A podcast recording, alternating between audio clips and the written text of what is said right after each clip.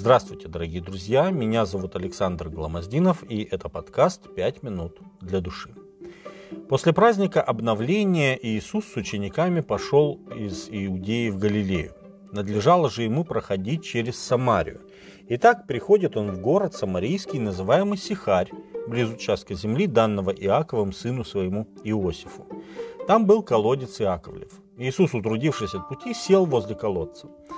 Было около шестого часа. Это примерно полдень по нашему исчислению. Приходит женщина из Самарии почерпнуть воды, и Иисус говорит ей, дай мне пить.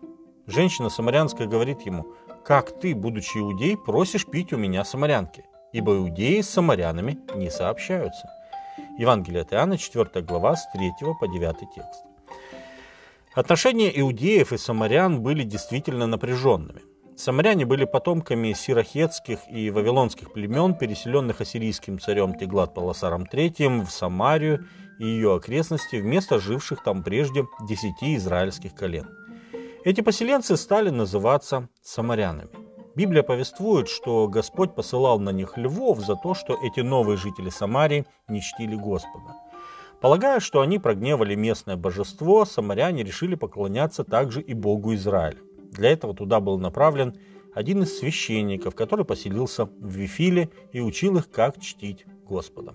Притом каждый народ продолжал поклоняться своим богам, и одновременно они служили Богу Израилеву. Со временем они воздвигли Богу храм на горе Сихем, противопоставляя его иудейскому храму в Иерусалиме.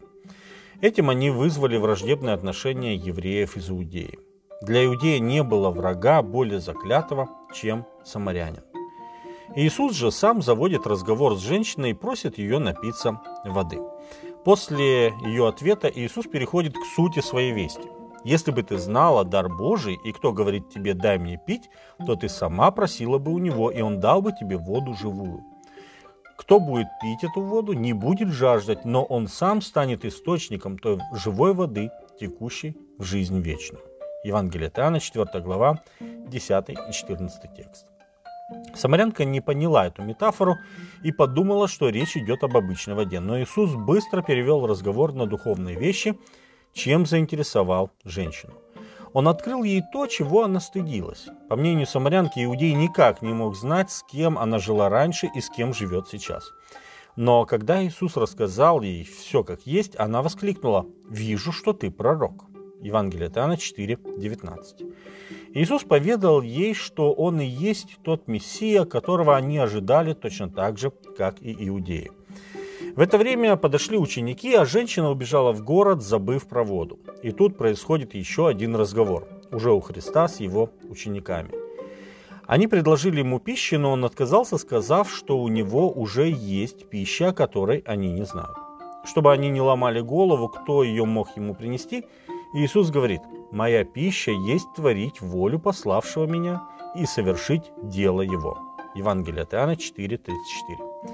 Далее он продолжает, «Не говорите ли вы, что еще четыре месяца и наступит жатва? А я говорю вам, посмотрите на нивы, как они побелели и поспели к жатве. По зеленым полям к колодцу Иакова в белой одежде шли жители города Сихарь. Белая одежда и до сих пор является национальной одеждой самарян. Иисус указывал на эти заблудшие души, чаявшие явление Христова, как на поспевшие колосья хлеба, готовые к жатве. Евангелие говорит, что Иисус с учениками безбоязненно находились там целых два дня, и многие самаряне из того города уверовали в Него. Святой Дух открыл им, что Иисус есть истина Спаситель мира, Христос. Ученики Иисуса в эти два дня забыли, что они жили среди своих врагов. Преграда была разрушена. Они стали братьями и сестрами и наследниками одной вечной жизни. Воистину, для веры в Бога нет никаких человеческих препятствий. С вами были «Пять минут для души» и пастор Александр Гломоздинов.